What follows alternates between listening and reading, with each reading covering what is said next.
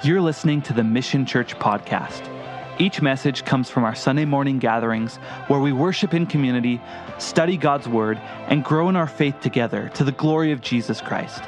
The Mission Church is committed to helping each person belong and believe and to equip them to embrace the call of God upon their life. We pray these messages will build your faith and encourage you today. It's great to be here with all of you today, and I am looking forward to just diving in to God's Word and just learning together and seeing what God has for us today. So, if you can open up with me to book number six in the Old Testament, the book of Joshua, chapter one, I'm going to ask if we can all stand together for the reading of Scripture. So, John chapter, or excuse me, did I say John? Joshua.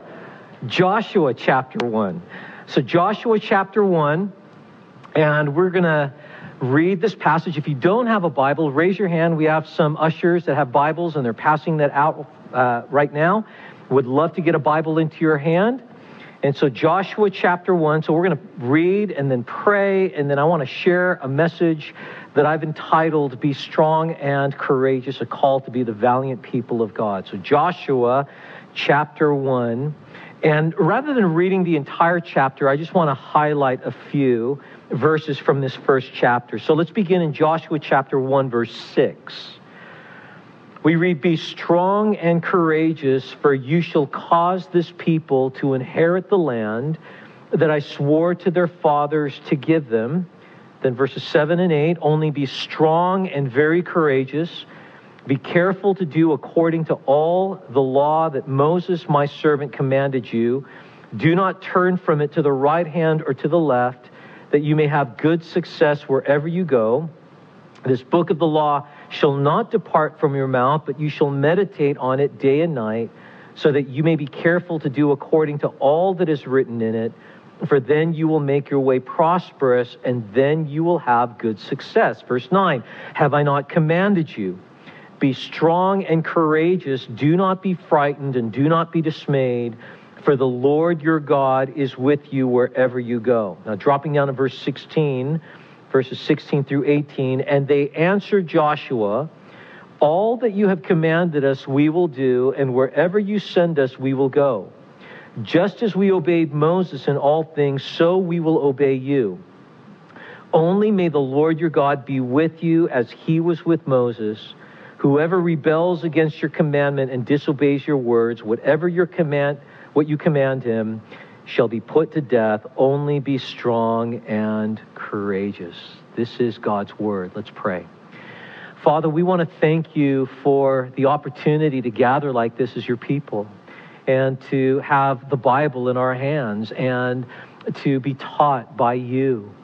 Um, Lord, I pray that the things that you have help me to understand from reading these verses. I pray that those things that you've imprinted on my heart, that I be able to share them in a way that people would hear it as if you are speaking to each person here directly and personally. Thank you, Lord, that the words that you've given to Joshua so many centuries ago still have relevancy today and that there are things that you want to say to us that will nourish us and strengthen us to be your faithful people in the world today. And just even thinking about all these runners with this race that is um, happening right now as these walkers and runners are passing this building, I pray that there would just be something about what you're doing here in this location and how your presence is here right now that would cause people to stop and take notice that there is something unique, there's something special, something powerful happening in this building right now. And Lord, let it let it even cause people to want to out of curiosity see what's happening and be introduced to the powerful, beautiful Jesus. And I pray that we could display that to our communities, that we can display that to the people around us. So thank you that you love us. Thank you that you know us by name. Thank you that you're pleased with us, all because of Jesus. And I pray that all of us will glorify and worship you with our whole lives. In Jesus' name, amen. You may be seated. now, my guess is that for a lot of us, this is not the first time that you have opened up to Joshua chapter 1. This is one of those great places in the Old Testament that I find that lots of Christians come back to again and again and again. There's a lot of great stuff that God says to this man named Joshua that we found encouragement and comfort from. But as I read through this first chapter of Joshua, there are three words that I think of that seem to summarize this chapter. The first word is transition. If you want to understand what's happening in Joshua chapter 1, one of those three words that you think about need to be transition.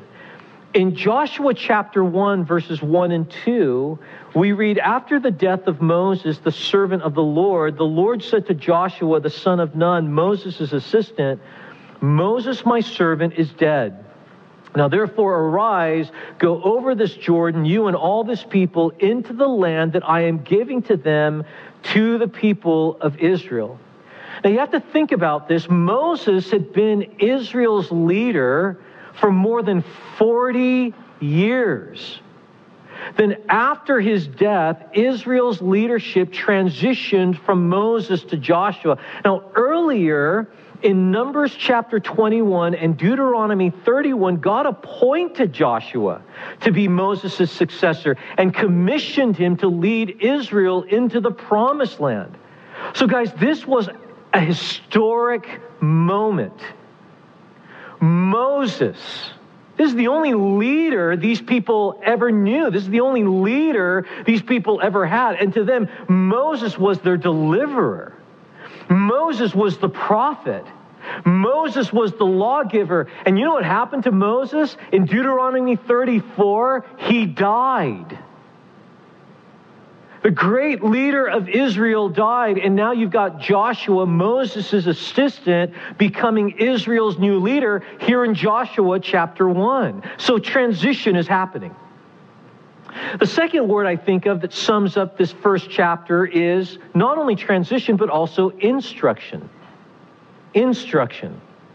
There is a series of commands that God gives to his servant Joshua, and the first is found in chapter 1, verse 2. God says to Joshua, Arise, go.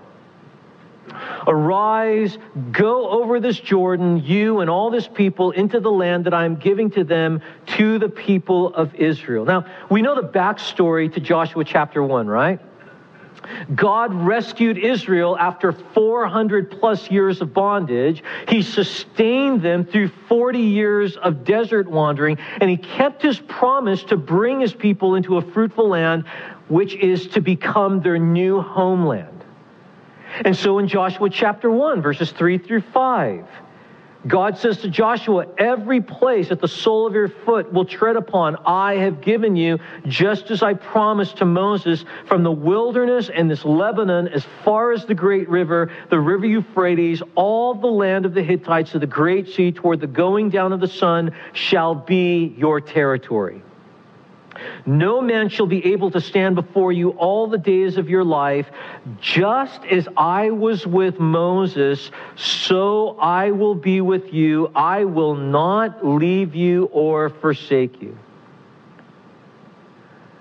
So, what happened prior to Joshua chapter 1 is that Joshua and Israel had spent 30 days mourning the death of their former leader, Moses.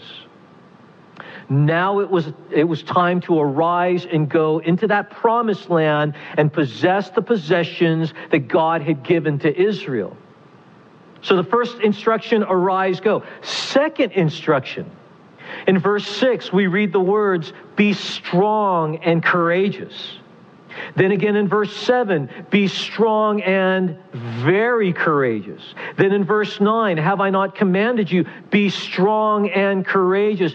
Do not be frightened and do not be dismayed. Now, I want you to see that God repeated this same command three times here in Joshua chapter 1, verses 2 through 9. Be strong and courageous. So when God tells Joshua, hey, be strong, what he's saying is be bold, Be unrelenting. Be unwavering. And then when God says to Joshua, be courageous, what God is commanding Joshua is don't succumb to fear. Be daring. Be valiant. The command, be strong and courageous, was a call to valor. Now, the dictionary definition for valor is this quote, boldness or determination in facing danger, especially in battle, heroic courage, bravery. Another definition valor is strength of mind in regard to danger, that quality which enables a person to encounter danger with firmness, personal bravery, courage, and prowess. You see, men and women who possess and exhibit valor are valiant people. These are those that are boldly courageous. These are those that are stout hearted. And listen, the Bible is filled with real stories of people of valor, men and women that were valiant, and Joshua is one of them. And these words, be strong and courageous. Listen, notice that this is the command that is repeated again and again. You know, this isn't the only time Joshua heard this command in the first chapter of Joshua. In fact, earlier in Deuteronomy 31, Moses spoke these words to Joshua. At his ordination, he said, Be strong and courageous. And then again, here in Joshua chapter 1, verses 2 through 9, God says it to him. And then later in Joshua chapter 1, verse 18, we're going to see that there's a group of people that come to Joshua, people from Israel, and they repeat the same words. And the reason why is because Joshua needed to hear these words more than once in his life. Do you find that true for you and me as well?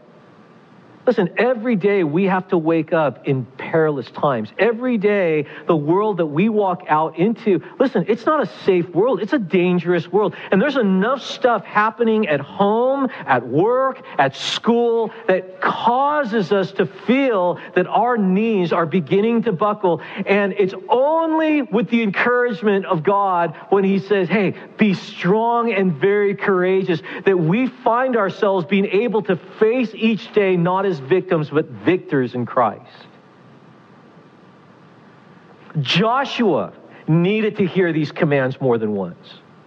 You see, for Joshua, behind him, his great leader died. You see, as long as Moses was alive, Joshua felt safe. But now he had to be Israel's leader, providing strong, clear, and inspiring leadership for God's people. Man, when you've had a leader for 40 years plus, and now that person is gone, and you have to now fill those shoes, that's terrifying. That's intimidating. But not only behind him, but before him, there was a nation of people who needed a leader to lead them. Man, they were looking to Joshua to and, and thinking, what's next? Where do we go from here? And then in front of them, there were enemies to fight. There was a land to conquer. And there was an inheritance to possess. And so Joshua heard the words, be strong, because he felt weak and inadequate. He heard the words, be courageous, because he felt nervous and afraid. In other words, he was just like you and me. God, however, looked at this man who felt weak and inadequate. He looked at this man who felt nervous and afraid, and he saw a man of valor.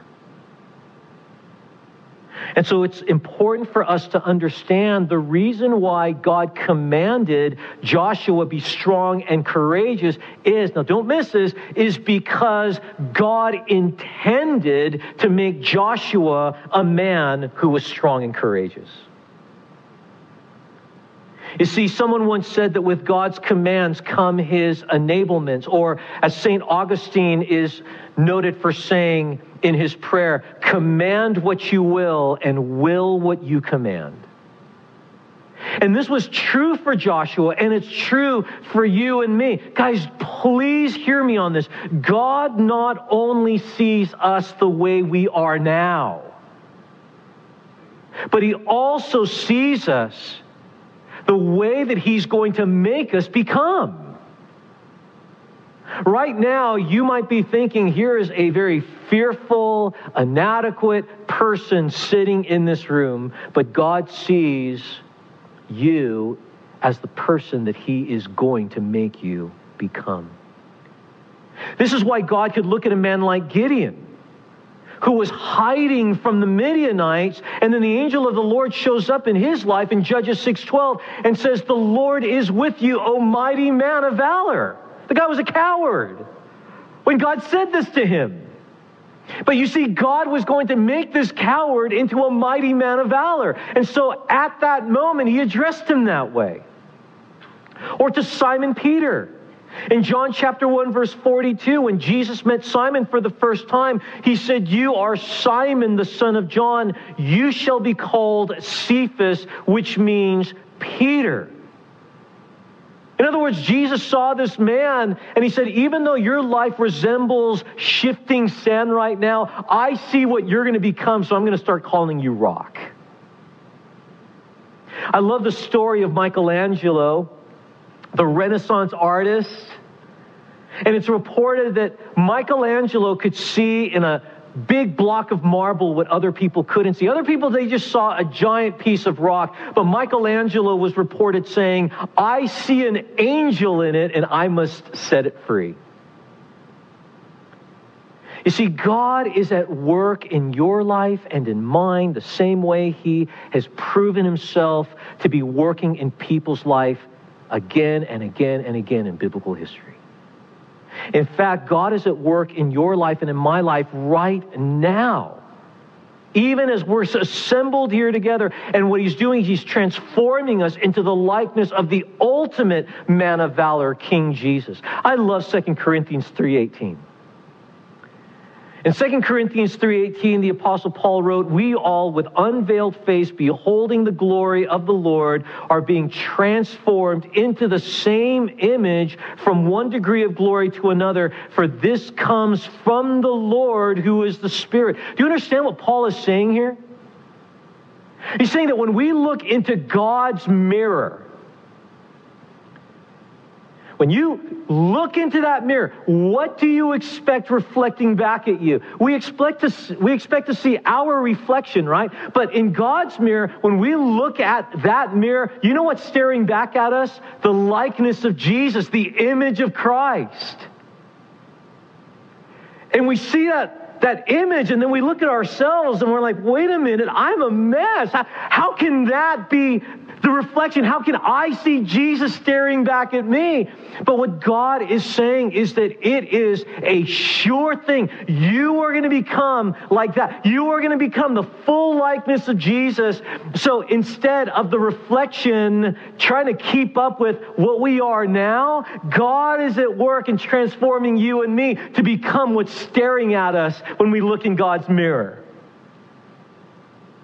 So the next time I come to the mirror, I see Jesus' reflection staring back at me, and I look at myself and I think, well, gosh, I'm still a mess, but hey, I'm a little bit more like the image staring back at me today.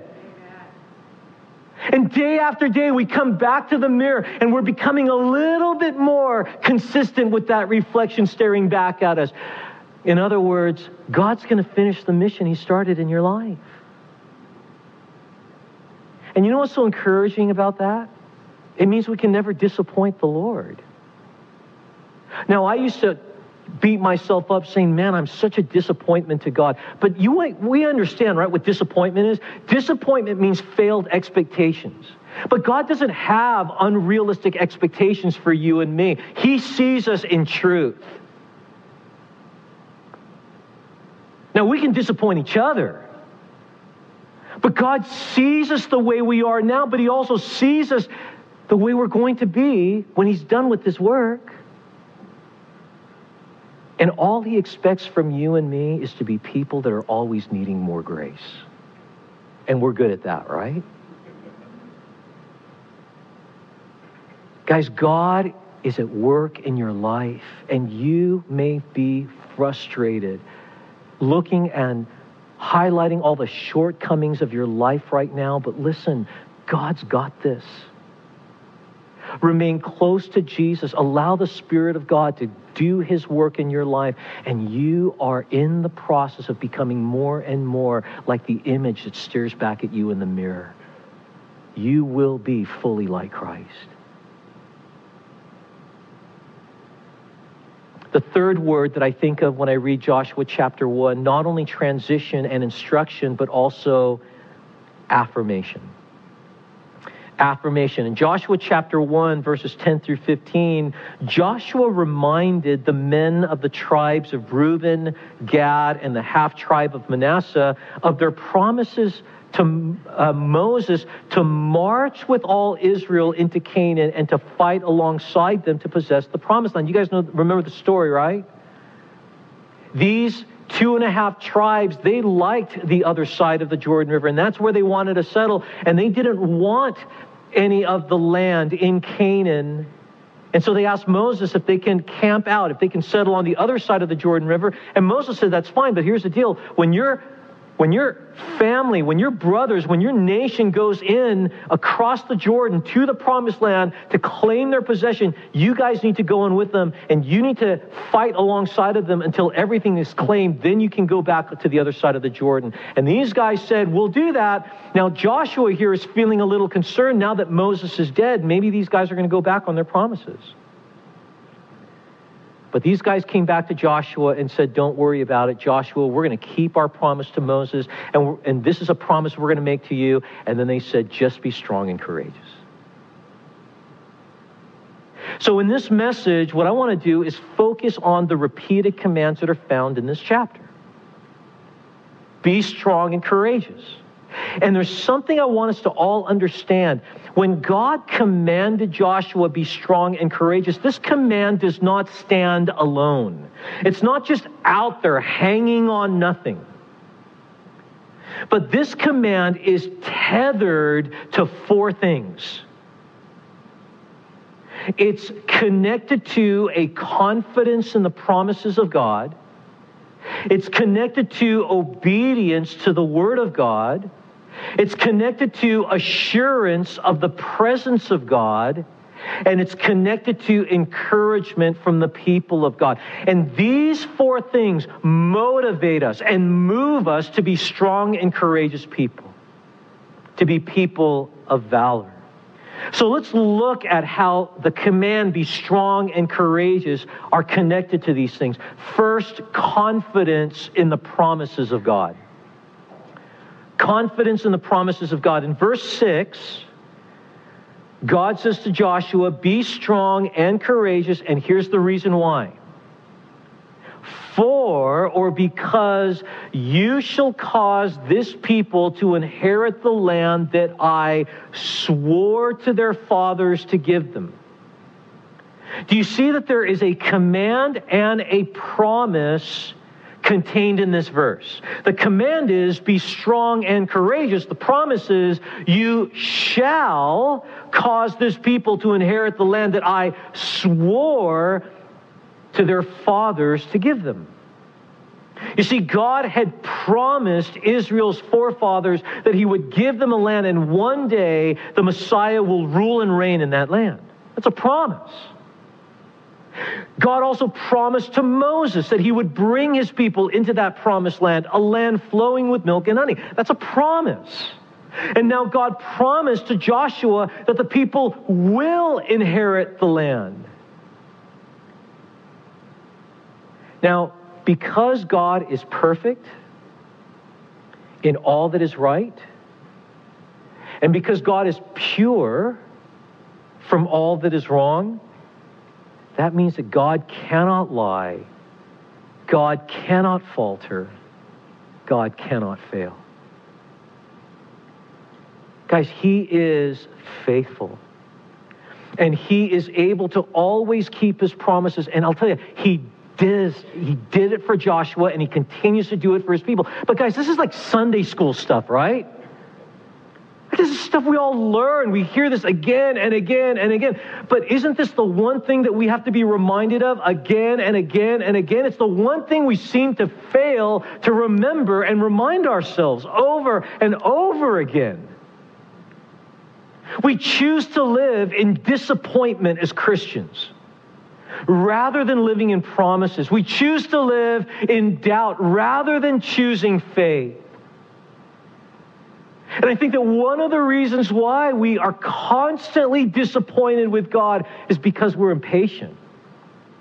We're impatient to see how the story ends. Our life is like a book, and we're just in the middle of the book.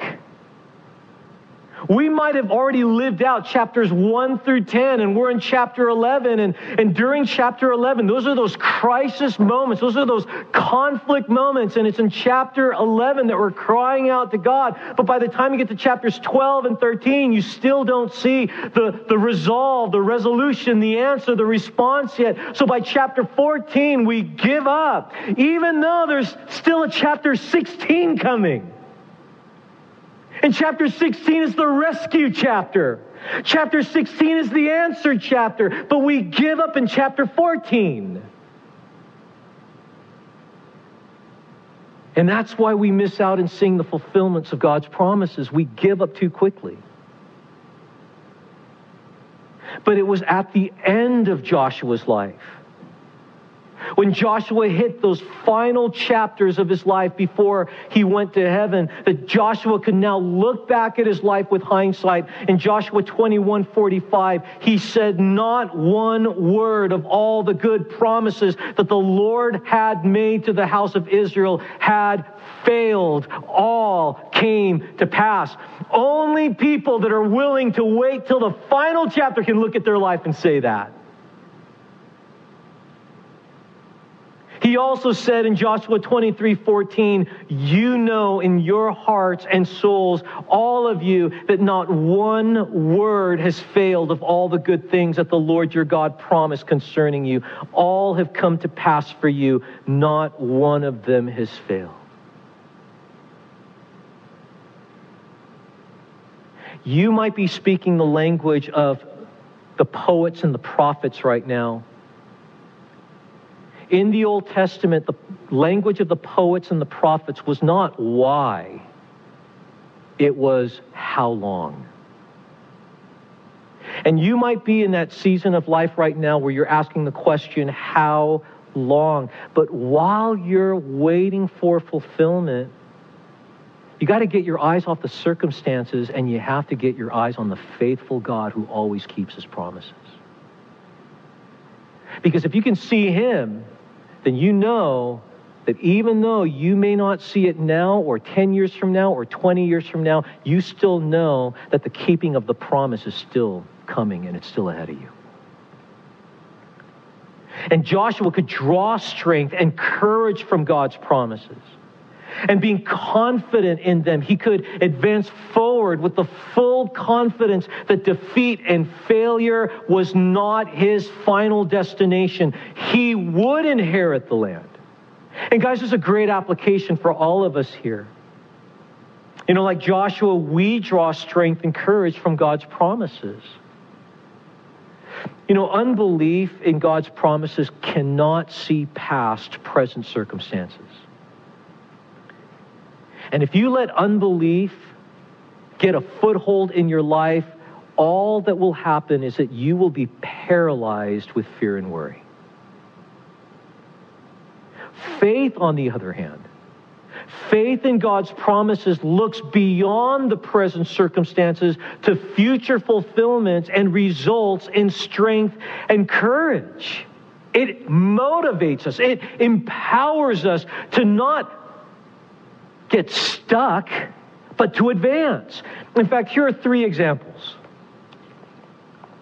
You know, when Satan tempts you with those momentary pleasures of sin, that leads to a broken relationship with God. It leads to guilt. It leads to shame. There's not one person that I've met that gave into these temptations to sin and say, you know what, my life is so much better because of it.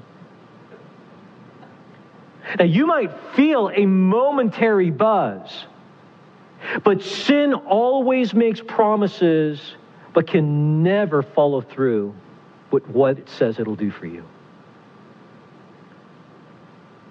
What sin wants to do is convince you that the momentary and the temporary is better than what is lasting.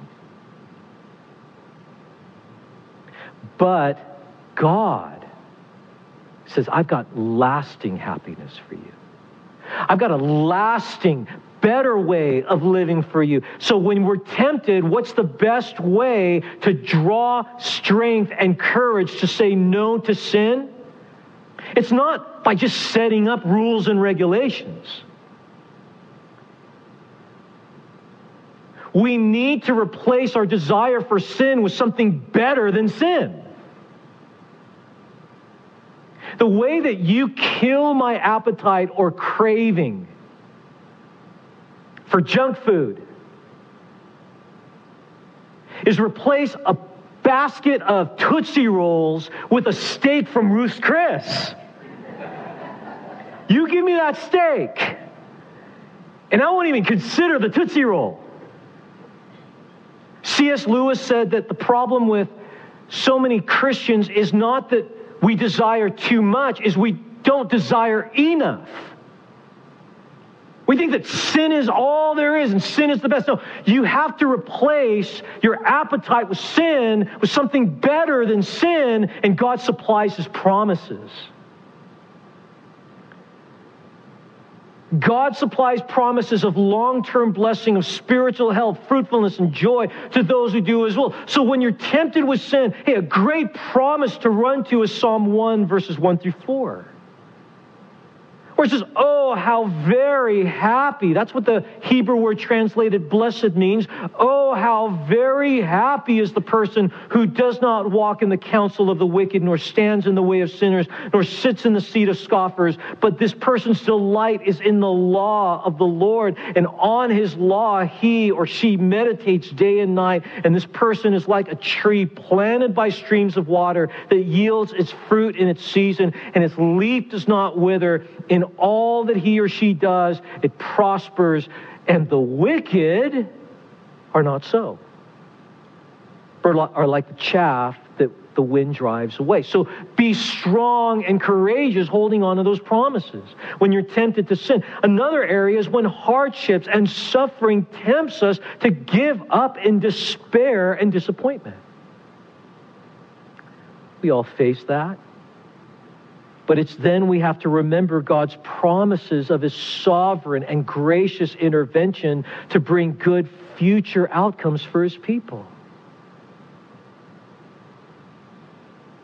Because whether you're a Christian or not, everybody has problems. It's not just Christians that have disappointments in this world. It's not cr- only Christians that have broken dreams. It's not just Christians that experience cancer in the family. Or marriages that fall apart, or that nagging boss that seems to have it out for you at work. That's across the board, Christians and non Christians. But what sustains us as believers in those kinds of situations is to understand that none of those are wasted moments in God's economy. Because a promise we can pull out is in Romans 8, verses 18 through and 28 through 30, where Paul says, For I consider that the sufferings of this present time are not worthy or worth comparing with the glory that is to be revealed to us. In other words, think of a, a, a balancing scale. So on one side, you've got all the problems in life. And it seems like no matter what you put on the other side, it can never exceed all the problems we have in life until you put glory there. When you put forever glory there, then all of a sudden there's a tipping of the scale.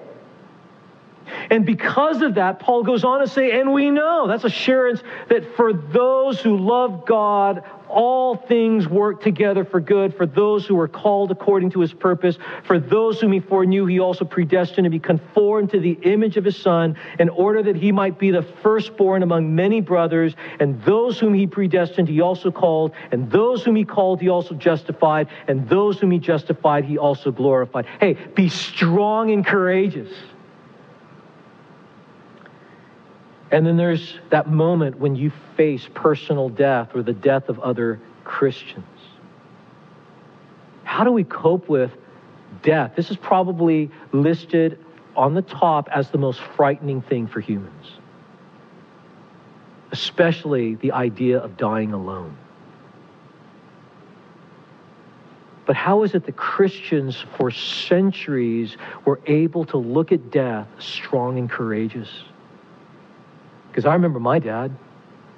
I remember sitting next to him at Fountain Valley Regional Hospital, and he was transitioning from this world to his eternal home. And I saw him, his final seconds before he breathed his last breath, there was a look of strength and courage on his face as I whispered into his ears, Go home, Dad, go to Jesus. He was drawing on promises.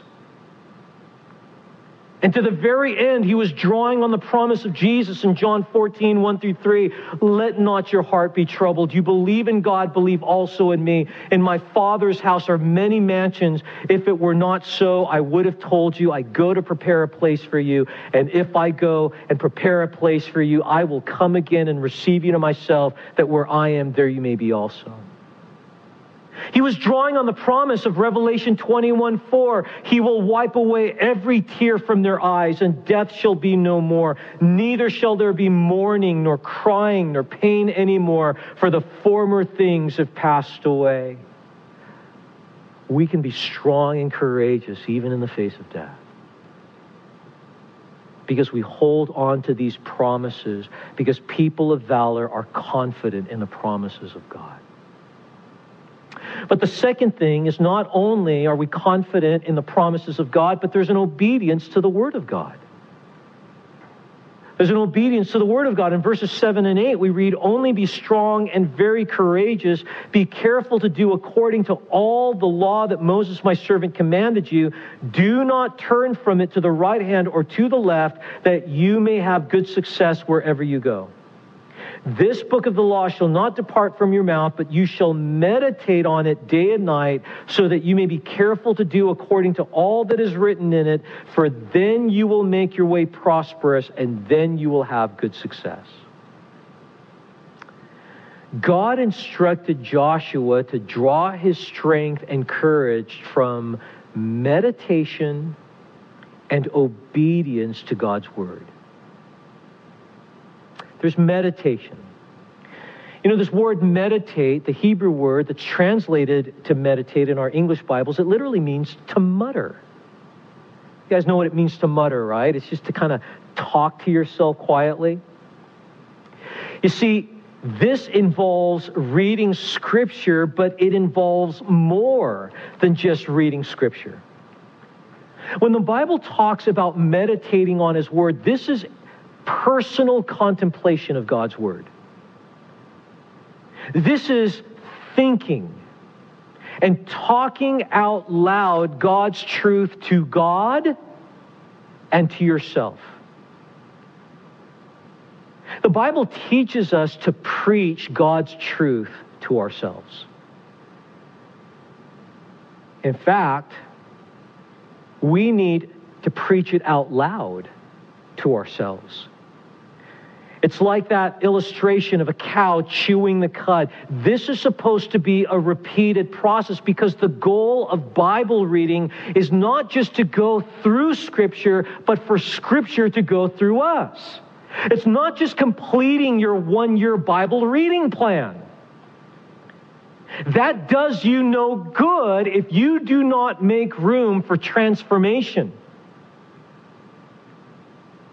You need to take the time to pause and to think and to talk this stuff out with God in prayer, but also to preach this truth to yourself, to your heart, to make sure you got it. There's a lot of people that show up at church and they listen to great sermons, but their life is still powerless and dry. Guys, imagine a bucket of water. Take a sponge and you drop it into that bucket and you let that sponge sit in there for a while. When you pull that sponge out and squeeze it, what are you going to get? You're going to get a lot of H2O. And that is what our lives are supposed to be like. We need to make time to not just read our way through the Bible, but to marinate in it, to saturate ourselves with it.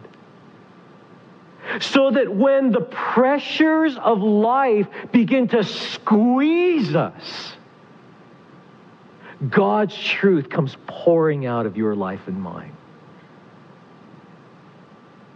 And that is how we're strong and courageous. But not only to meditate on God's word, but to also be obedient to God's word. This is the right personal and practical application of Bible meditation.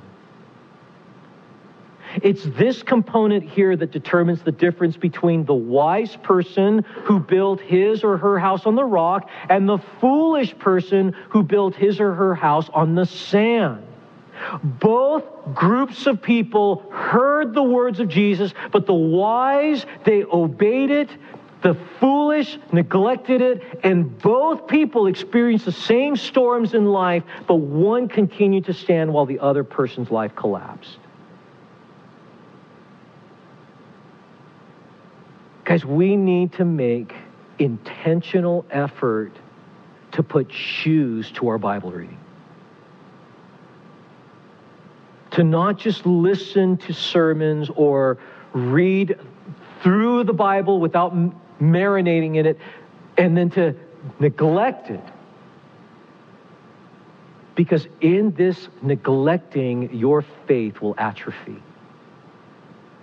If you do not exercise your muscles on a physical level, you will need to go in for physical therapy, right? Because your muscles begin to atrophy and you will not be able to do what a healthy person should be doing. And some people look around at other Christians and they're thinking, man, if that's what normal Christianity looks like, what is going on with me? There's been no exercise.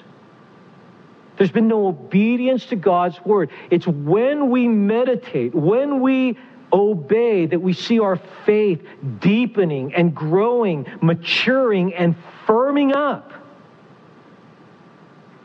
So that we could look at all the situations and pressures and circumstances in the world and we can be strong and courageous in the midst of it all.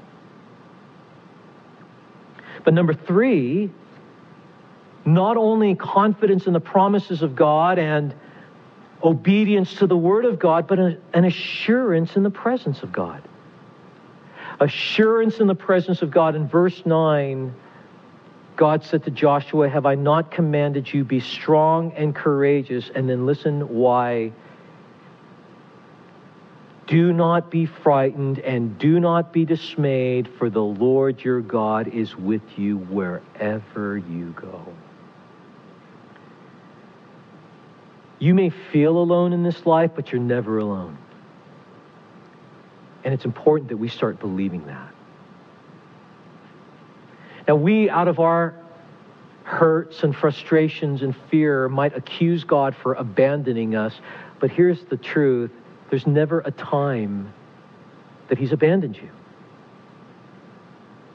Even when you've walked further and further and further away in your disobedience away from the Lord and you feel like, man, there is miles between God and me because I have walked so far away from the Lord.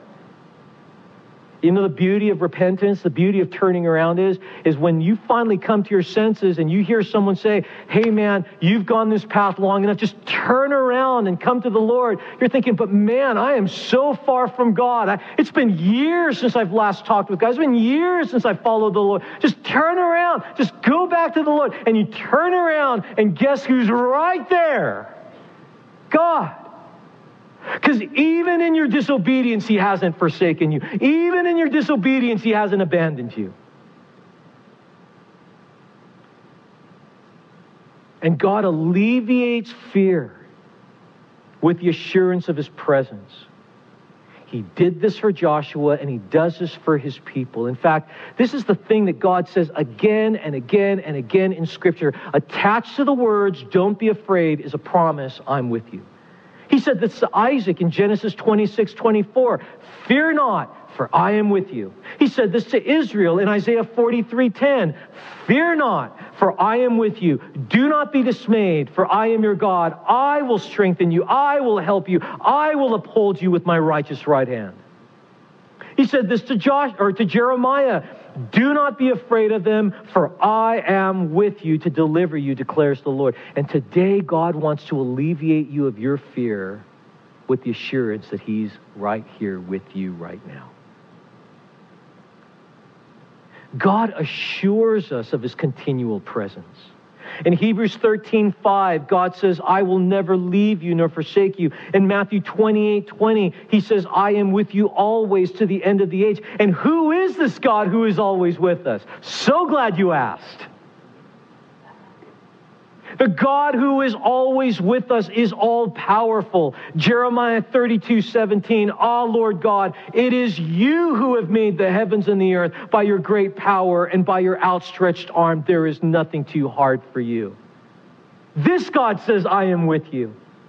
The God who's always with us is our Savior and defender. 2 Samuel 22, verses 2 through 4 says, The Lord is my rock and my fortress and my deliverer, my God, my rock in whom I take refuge, my shield and the horn of my salvation, my stronghold and my refuge, my Savior. You save me from violence. I call upon the Lord who is worthy to be praised, for I am saved from my enemy.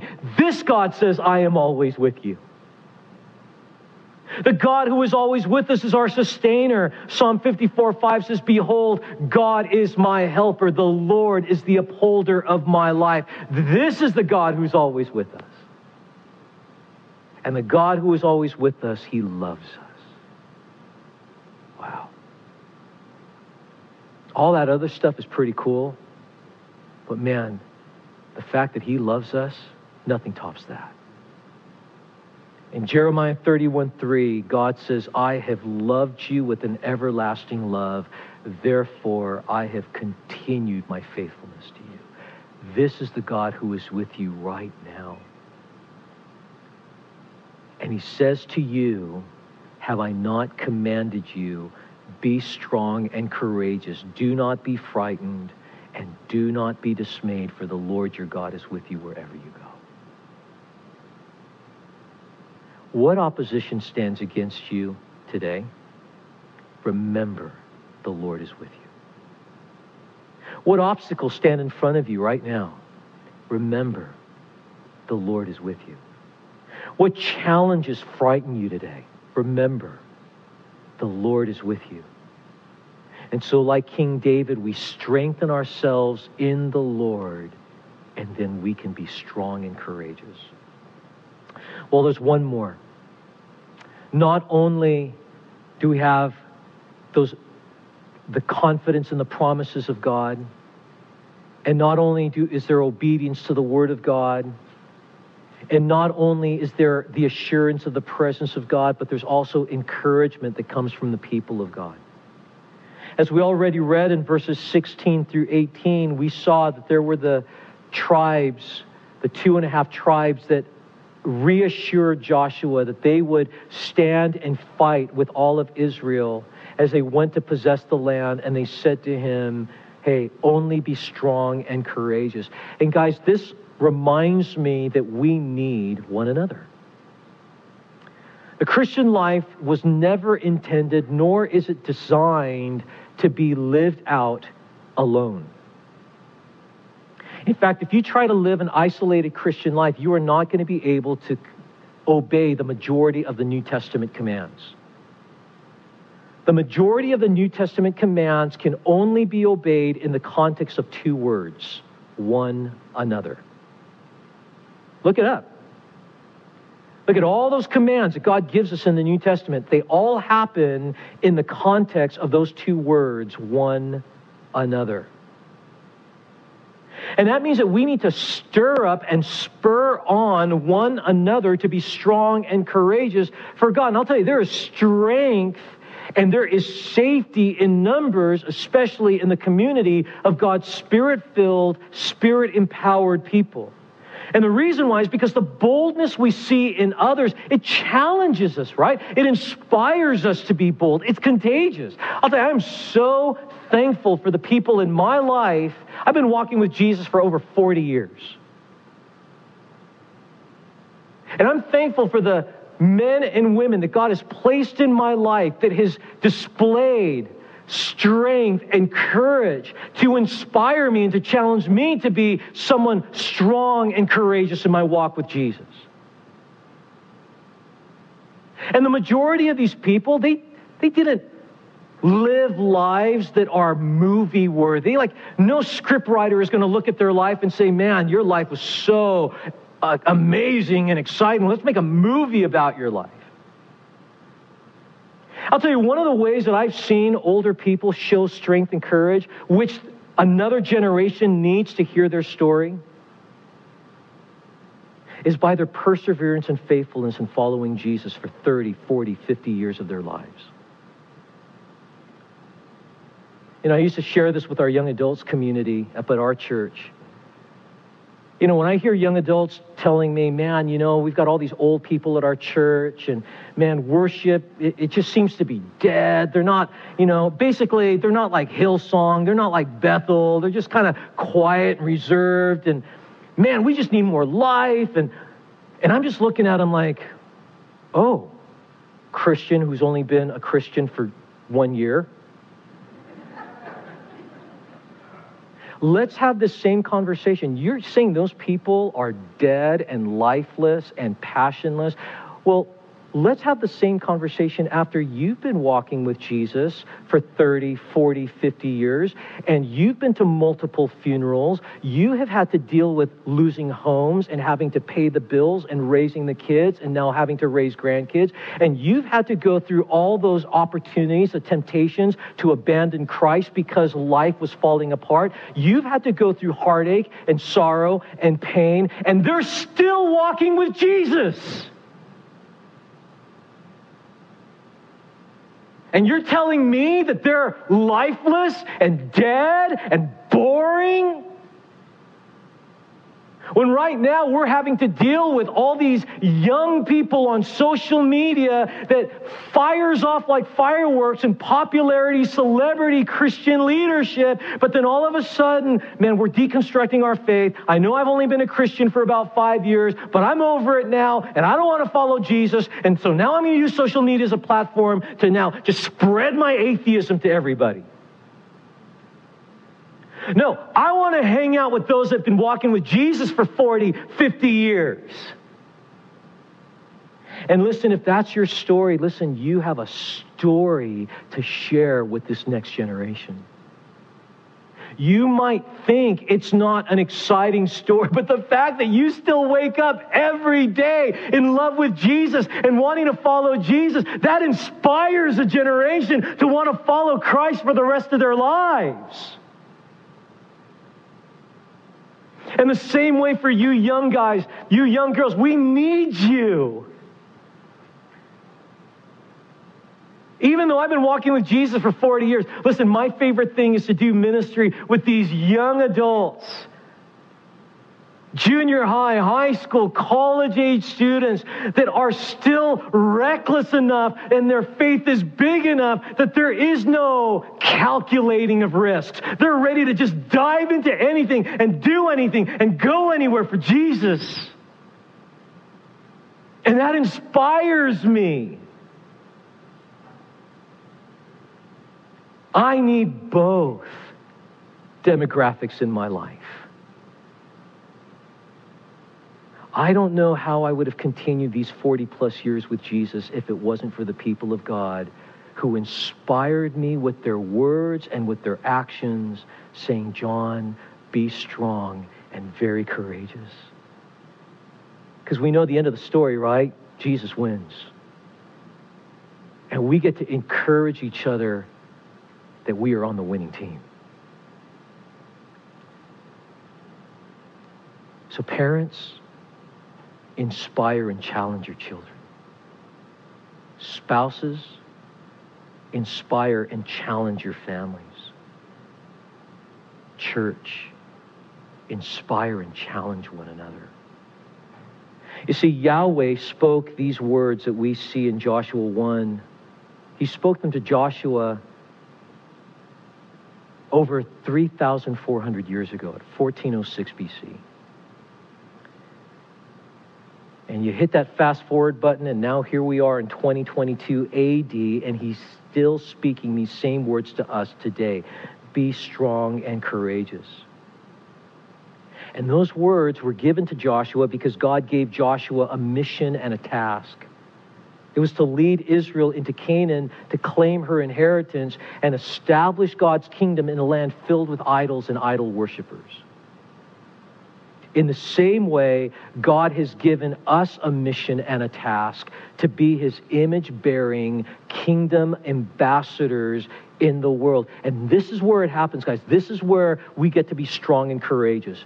In our marriages, in a world filled with broken marriages, in our parenting, in a world filled with broken families in our everyday places in a world filled with lost and hurting people, beyond our normal borders, in a world filled with people who are ignored, marginalized, and oppressed.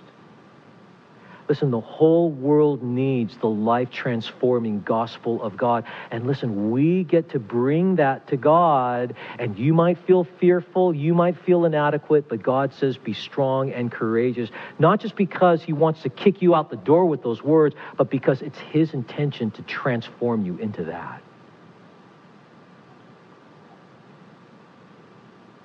So, like Joshua, and everyone who's come and gone before us, May we May we hear those words and be reminded that they are tethered to a confidence in the promises of God, obedience to the Word of God, assurance of the presence of God, and encouragement of the people of God. And let's live life out loud for Jesus. You may freely share this message with others as long as you don't charge for it. Support for these broadcasts comes from your generous donations that allow us to give away our materials for free. To participate with us, please visit our website at themissionchurch.net. God bless.